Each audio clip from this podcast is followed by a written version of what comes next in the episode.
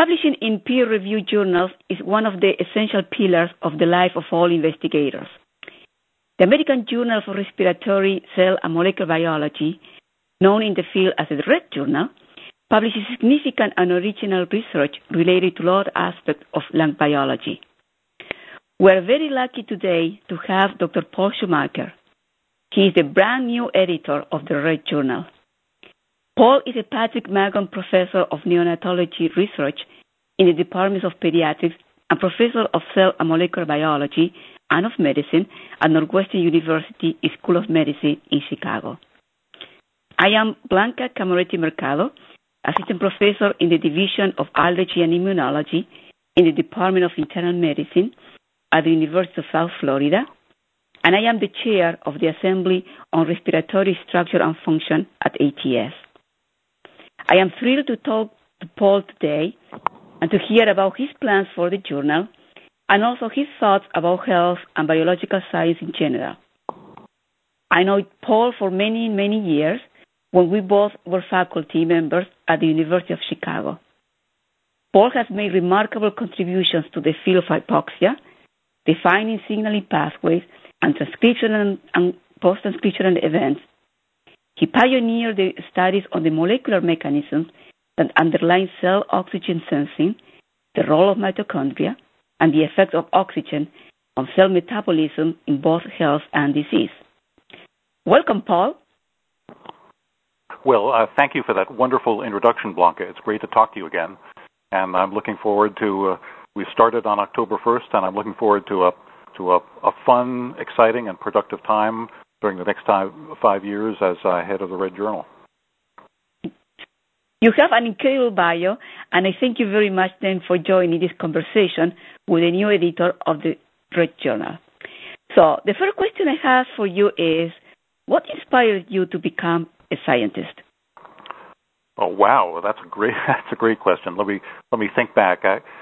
So when I was very young, I was always very curious about how things worked, and I was from the youngest age I can remember, I was always trying to figure out how things worked, and I would take things apart and try to fix broken things. And so, you know, my early inclination, which landed through college and graduate school, was that I wanted to become an engineer. And so that's where I started my education.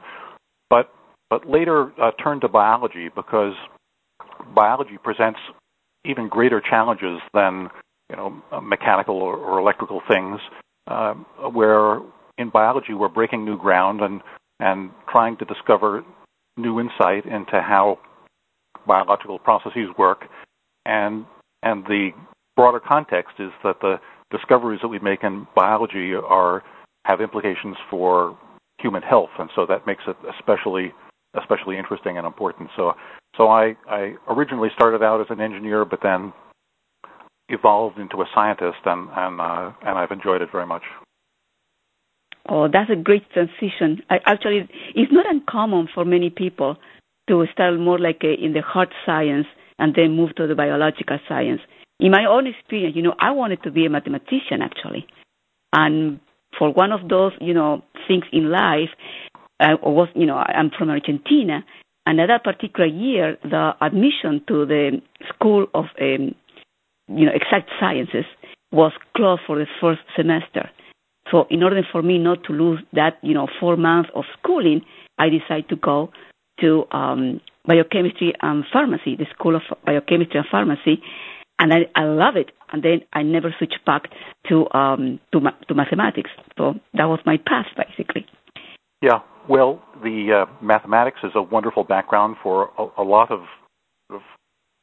scientific endeavors, and I started out as an engineer, and engineering was good because it taught me how to think analytically, and it's been a good background, but biology presents special challenges and has special rewards. So like you, I've enjoyed the transition very much. You know, we are living an exciting time in science and in medicine and in biotechnology in particular. What do you think the biggest question in biology or in the pulmonary field are today? And wow. How can maybe ATS investigators contribute to answer those questions? Yeah, another excellent question. So, there are many important questions in biology, but some of the big ones that we're grappling with today are related, for example, to aging. We all age, but the biological basis of aging and the determinants of lifespan aren't fully understood. We've made some good progress in that, but there's a lot to understand yet. We know that some individuals, for example, age more quickly than others, and emerging new information is beginning to shed some light on the genetics and the epigenetics and other factors like inflammation, for example, that affect that process of aging. I think that in the context of the lung and the respiratory system, that lung and respiratory biologists can make important contributions to our understanding of how and why aging affects lung structure and function. So, for example, the development of emphysema, which is a marker of aging, a loss of elastic recoil. So lung biologists have an opportunity to advance our understanding of the underlying mechanisms that can lead to, I think, innovative insights into how to slow the aging process in the context of the lung, and potentially how to trigger regeneration to repair lung injury and the effects of accelerated aging. So that's one example. There are other examples of important areas that we don't fully understand. Another would be sleep biology. We still don't understand why virtually all species undergo a sleeping phase, but the understanding of circadian rhythms and how those affect biological processes and why sleep is essential and the consequences of sleep deprivation we understand something about, but the underlying cause of sleep is one of those big scientific mysteries that relates to lung biology in the sense that disordered control of ventilation during sleep is an important cause of cardiovascular disease and other consequences of sleep-disordered breathing. So I think neurobiologists and sleep biologists looking at that field from a context of lung and respiratory biology have great opportunities to have a big impact on human health through their studies that will investigate and understand the mechanisms responsible for normal sleep and the effects of sleep and how disordered sleep affects ventilation and breathing. I cannot agree any more with those two choices that you just discussed briefly with us. I heard, I think, a couple of days ago about the role of the circadian rhythm in the effect of drugs. That was fascinating for me. There was this study done, I don't remember very well the details, I listened to it on the radio. There was this study of a given drug that were given to mice, even in the morning or in the evening. I don't remember which one was the result, but basically there was a completely different result whether the drug was given during the early morning or when it was given in the late afternoon. And that, to me, is fascinating. That even the response to treatment could also be modified by what time during the day. Basically, the circadian rhythm have influence on all these activities that the cells and the body go through.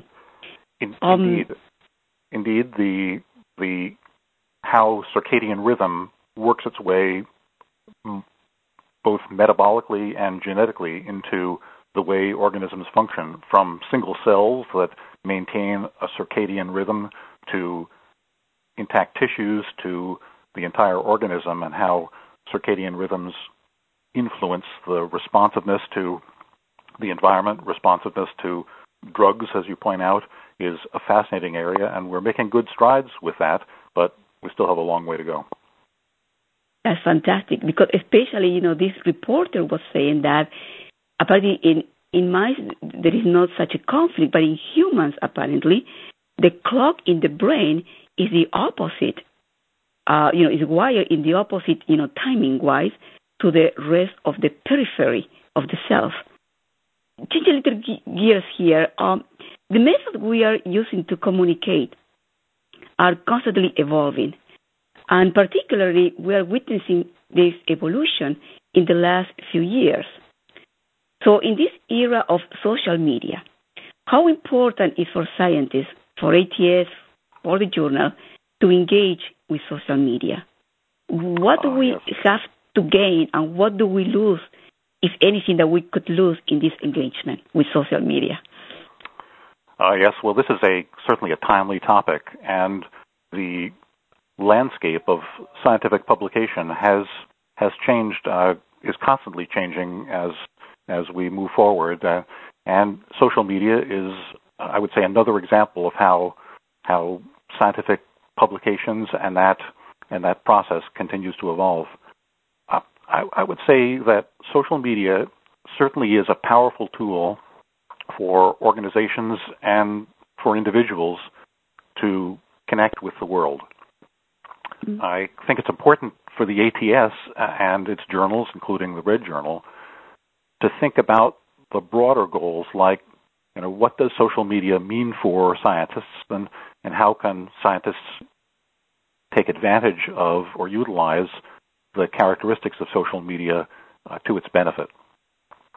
I think it's also clear that social media provides new opportunities to increase awareness of journal content and to extend the journal information into new areas that could benefit both the readers and the public at large. But how we do this, I think, is critical in terms of how we want to present ourselves as scientists to the rest of the world. The decisions about how we position ourselves, both as a journal and as a society, I think need to be made strategically. So, speaking for the Red Journal, as a scientific journal, we transmit detailed scientific information within a specific context that we define. But a characteristic of the social media is that social media can present information completely out of context, and we've all seen examples of how this can distort perception in this so-called post-truth era.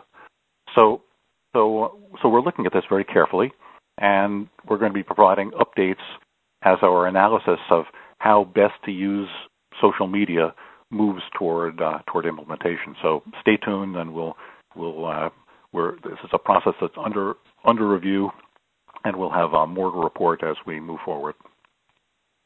Yes, I appreciate, because, social media can have their own life by its own, and then it keep adding to the mountain of information that what you mentioned about the context is so important, so crucial to really take a real advantage of what the social media has to offer.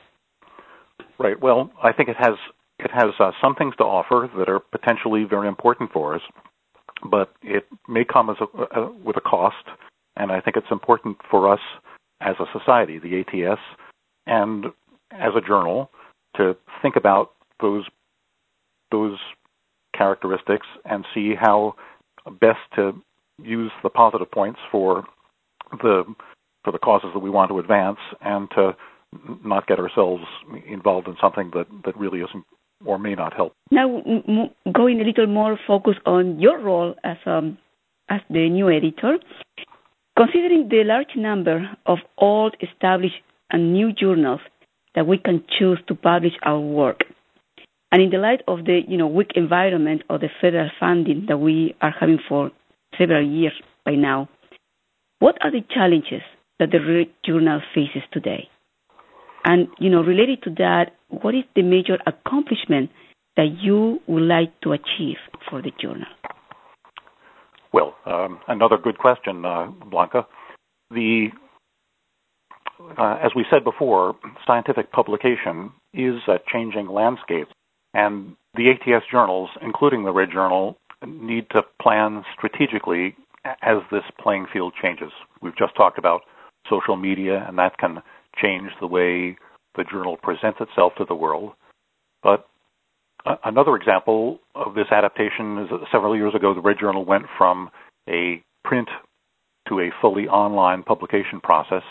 And this was the result of a careful analysis of both the benefits and the limitations of that decision.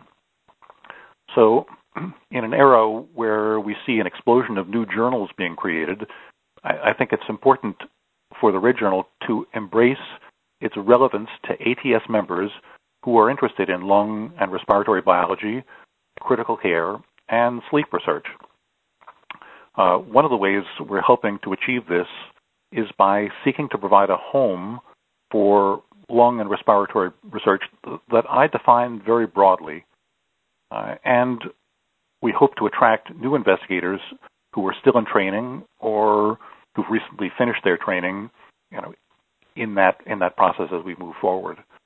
So a major goal that I see for the Red Journal is to strive to become a premier forum for the publication of the best new science that's relevant to the mission of the ATS. In that regard, I think it's important for the journal to be relevant to many of the ATS assemblies. Now, the Red Journal has had a wonderful and long-standing, very close relationship with the Respiratory Cell and Molecular Biology Assembly, RCMB. And this isn't going to change. The title of the journal is very closely aligned with the interests of that assembly. But I think an ATS journal needs to foster similar relationships with other assemblies and sections. For example, allergy and immunology and inflammation, the critical care assembly, pediatrics, the pulmonary circulation assembly, sleep and respiratory neurobiology, thoracic oncology, and of course RSF, among others. So these assemblies and sections like genetics and genomics should all see the Red Journal as a home for their best work that relates to cellular and molecular mechanisms that contribute to acute and chronic lung disease and processes that are of interest to ATS members. So to answer your question, really, we're spreading the word that the Red Journal is trying to broaden its appeal to a wide range of scientific interests that go across many assemblies. Now, there are some assemblies that are very clinically related that probably aren't of special interest to the Red Journal, but there are other assemblies that we need to embrace. And I want to, as a goal, to bring investigators in these relevant assemblies, allergy, immunology and inflammation, critical care, etc., to think of the Red Journal as a home. And perhaps they have been not thinking of the Red Journal in that context in the past. It's my hope that we can achieve this. And so I'm optimistic that we can help to spread the word that the Red Journal is trying to broaden its appeal to a wide range of scientific interests across these assemblies. And moreover, I'm also optimistic that we can foster the careers of new as well as established investigators by helping to stimulate scientific connections, if you know what I mean, between investigators who begin to discover that their work in, for example, a mechanism underlying critical illness and response to sepsis might be aided by investigators who are studying lung allergy or inflammation or regeneration of alveolar epithelial cells, or by investigators studying epigenetics in lung cells. So I think as a journal, we can help to connect lung and respiratory investigators working in these seemingly diverse fields, but all of them in the context of the lung and the respiratory system and the diseases that affect that organ and organ systems. So I think we want to be a home for similar disease processes and to attract investigators who might not have previously thought that they had a home in the same place. Yes, I think you have perfectly explained. Actually, that was part of my second question, because I think what you described is basically a win-win situation. And I think that many people will welcome that approach from the Red Journal to be, more inclusive and to broaden their scope. And personally, I think as a chair of my assembly or respiratory structure and function, I think that there is a lot of opportunities for our members in the assembly to get their work published in the journal. So then, along that same vein, then, as molecular and cell biology tools become more common in all areas of biological research, and also considering that other journals are welcoming manuscripts with molecular and cell biology aspect, and therefore, they are becoming like competitors with their journal. What you will see then will be the benefit and perhaps the uniqueness that the Red Journal could offer to potential investigators. And also, I like a lot your idea of scientific connection among, investigators from different, expertise.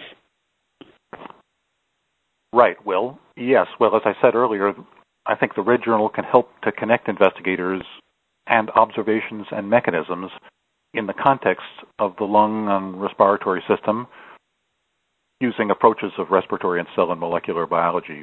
You're absolutely right. There's been an explosion of new journals, and many of them focus on cell and molecular biology because that's where a lot of progress is being made.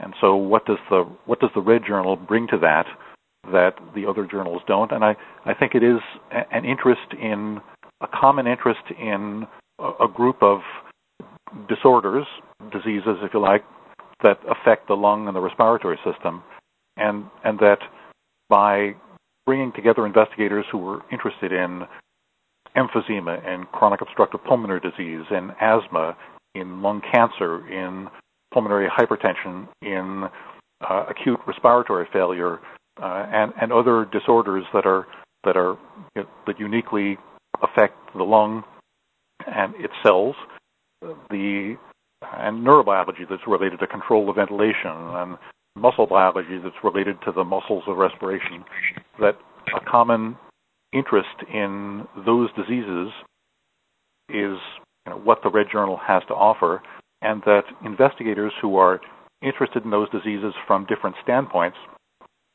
not necessarily talking to one another before, can, by paying attention to what's in the Red Journal, be better informed about how the important findings, the mechanisms that others report, can then positively influence their thinking about that field and how they approach that disease process from their own perspective.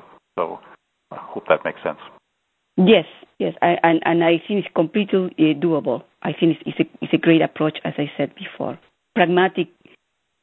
So we're all familiar with the phrase, publish or perish. Because of the large number of manuscripts submitted and the limited space available, the Red Journal has to be selective in what it can accept for publication. So what are some tips that you can give to potential authors to have their papers accepted in the journal? And what are the most common pitfalls that you see that prevent a paper to be accepted? Well, so that's a great question for an editor, and so I have a few suggestions. And as we all know, great papers need to tell a story, a scientific story that's supported by data. And we all know that the most interesting stories are the ones that are novel, where we learn something new, and that are supported strongly by the experimental evidence. And so scientific stories, we all know, are fun to read when they have a compelling rationale, when at the end of the introduction you can't wait to see how the data turns out, and when they employ appropriate tools, sometimes novel tools, that give us a fresh look on perhaps an old question, and certainly when they have a satisfying ending. So they're like a great restaurant meal that has a wonderful appetizer, a great entree, and then a great finish at the end. So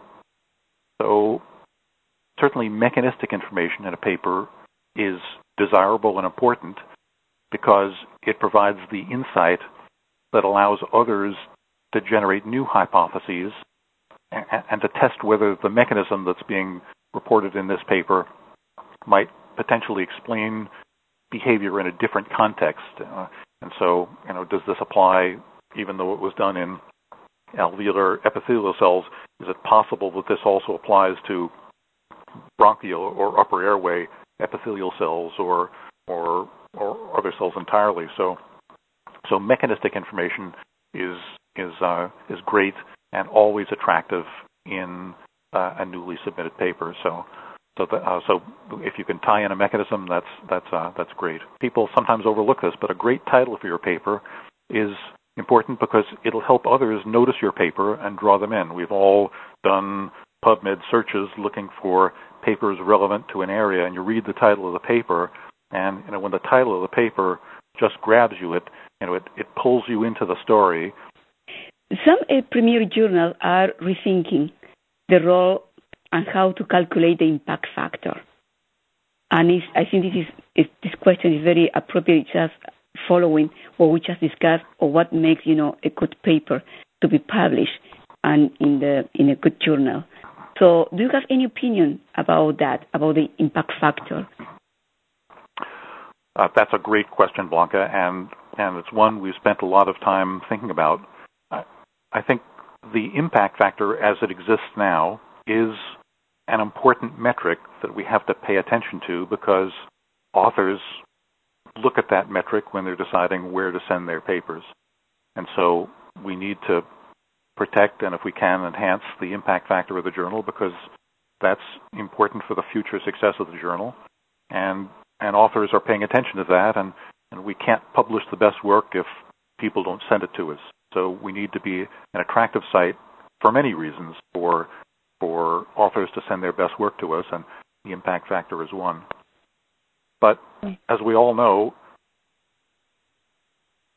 metrics have both positive and negative aspects to them. If you put all of your evaluation into a single metric, you're going to mislead and be misled by what that metric tells you. And one example of that is we see sometimes in academia where promotions committees will look at the impact factor of journals where an author presents, publishes their work, and use that as a major factor in deciding whether they should be promoted or not. And I think that's a terrible, terrible mistake. Rather, we should look at many metrics, because what one metric overlooks, another metric will encompass. And so I think we need to think about other metrics that are appropriate measures of the value of a journal. So, to make an extreme case, if you started up a journal and you published one paper per year, and you got 20 citations on that paper, per year on average, that you'd get an impact factor of 20, but the relevance of the journal would be nil because you're only publishing one paper a year. And so using the impact factor to judge the importance of the journal loses sight of the fact that ultimately the total number of citations that the journal is getting per year is another metric. And I should say that there's analysis going on, spearheaded in large part by Rolf Hubmayr, who's the chair of the Publications Policy Committee, to look at other ways of examining the importance and the relevance of a journal, the ATS journals, relative to our nearest competitors, and see how we're doing and whether the information from multiple metrics that take a look at the value of the journal from several different perspectives can add to our insight into understanding what we may or may not want to do in terms of leadership of the journals to be able to best serve our readers, the ATS, and the authors of the articles that we publish.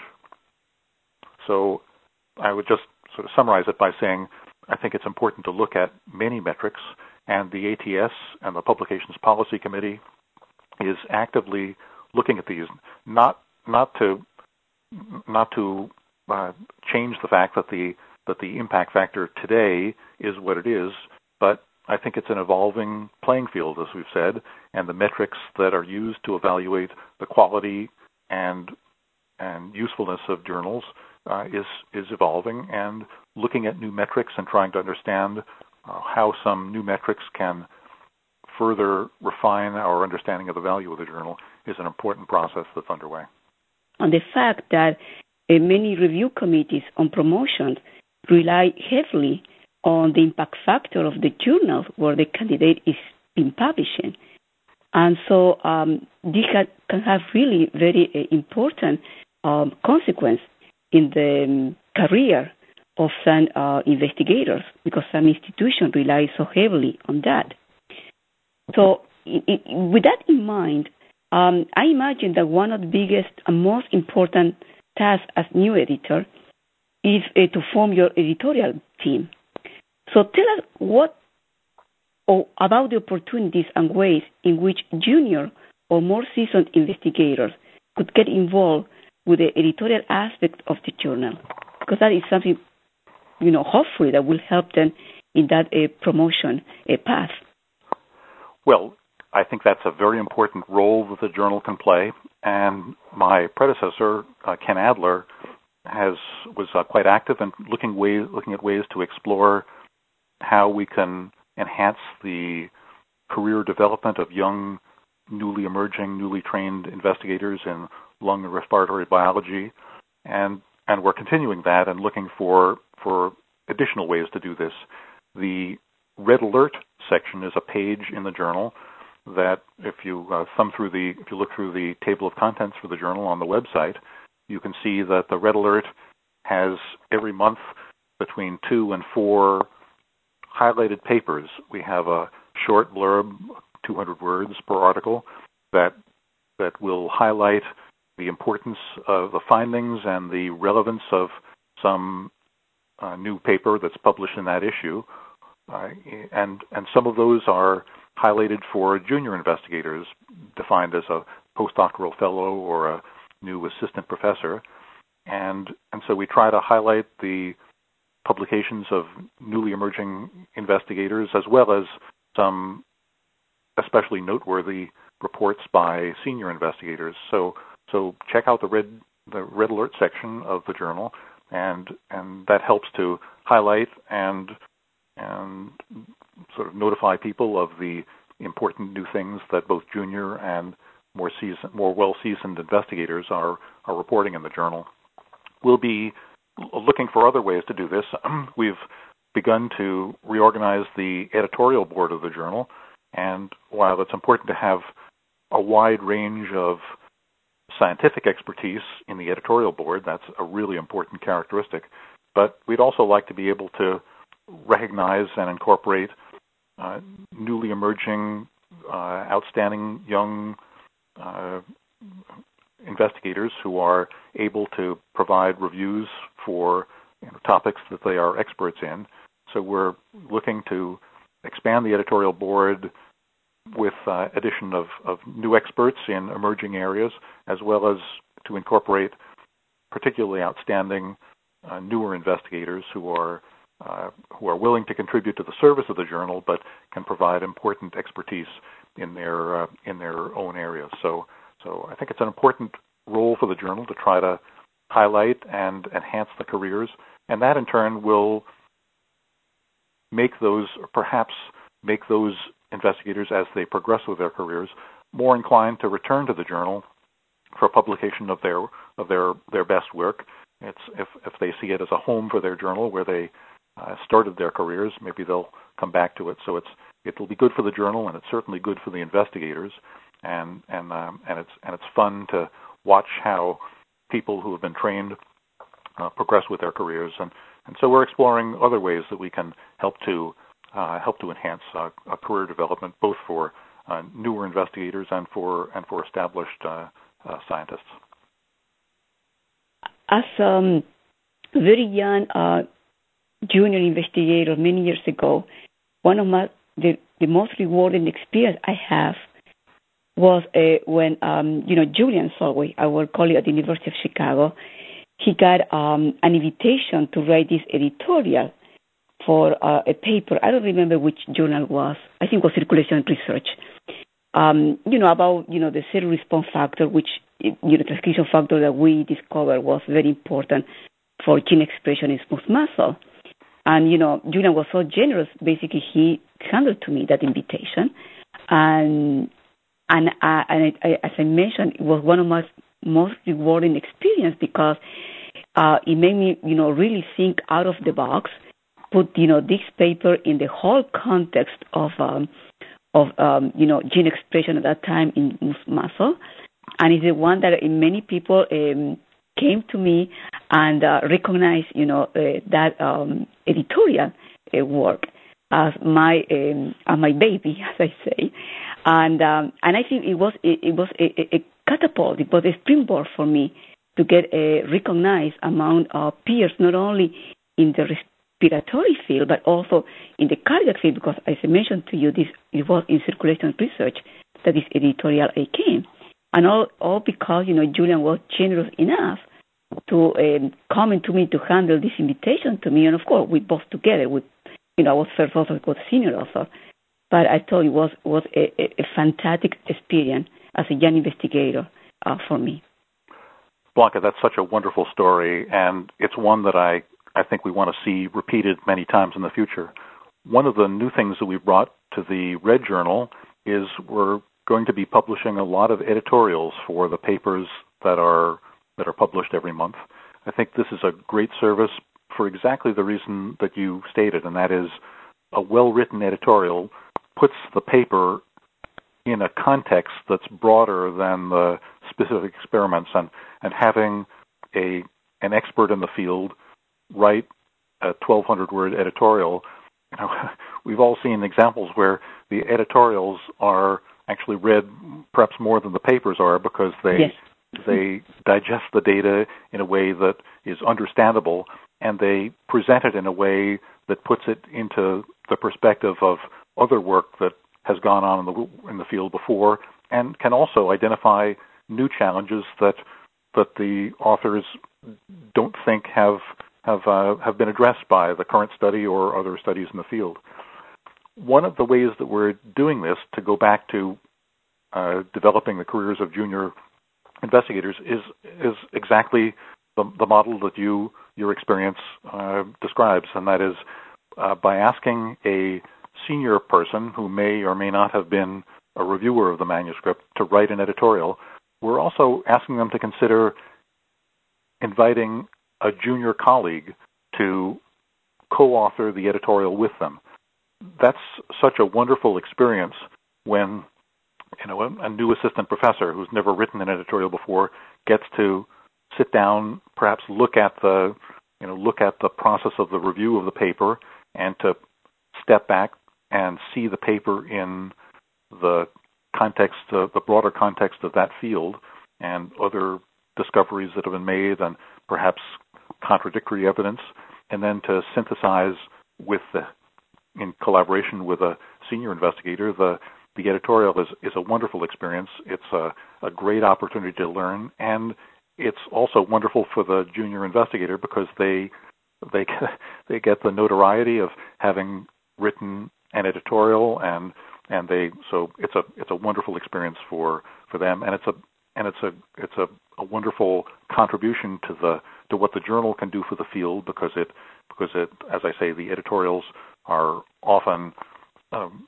read as much or even more than the original articles are. So it's a win-win situation. So we're pushing forward with that very, very actively. That would be great because I love editorials.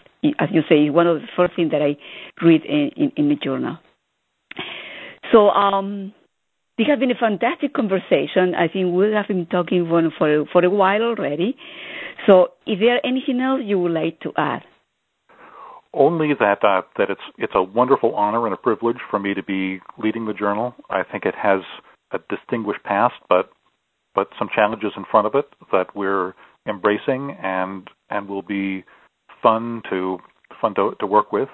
I invite members of the ATS and beyond with ideas about how the journal should be, the things the journal should should embrace and the things that the journal should not do, to feel free to send me an email and comment on that. I'd like to incorporate the sort of interests of multiple assemblies, and so at the next ATS meeting, we'll be visiting many of the assembly meetings and sort of throwing up a flare to try to attract interest in submissions to the Red Journal, and we're going to do the best that we can to advance what the journal does for its readers, for science, and for the society, and we're hoping to incorporate the best suggestions that we hear along with our own, and then to periodically look back at that. We'll try some experiments, see if they work. We're scientists, so we'll put some metrics to them, see if they're working, and if they're working, we'll continue with them, and if they're not, then we'll try a different approach and see how that goes. So it's an exciting journey, and I'm enjoying the ride so far very much. So I really think that the journal is in very good hands. So thank you very much, Paul, for taking the time to participate in this podcast today. You have given us an excellent overview of what is in your mind as new editor, and you have summarized for us the activities that do the journal. Thank you for those tips to be more successful as author and more effective, writers and communicators too. I look forward for a great tenure as editor of the Red Journal. It has been a pleasure. Special thanks also to the ATS staff who facilitate the production of this podcast. And to all of those out there, thank you for listening. And please stay tuned for other interesting podcasts from the RSF Assembly of ATS.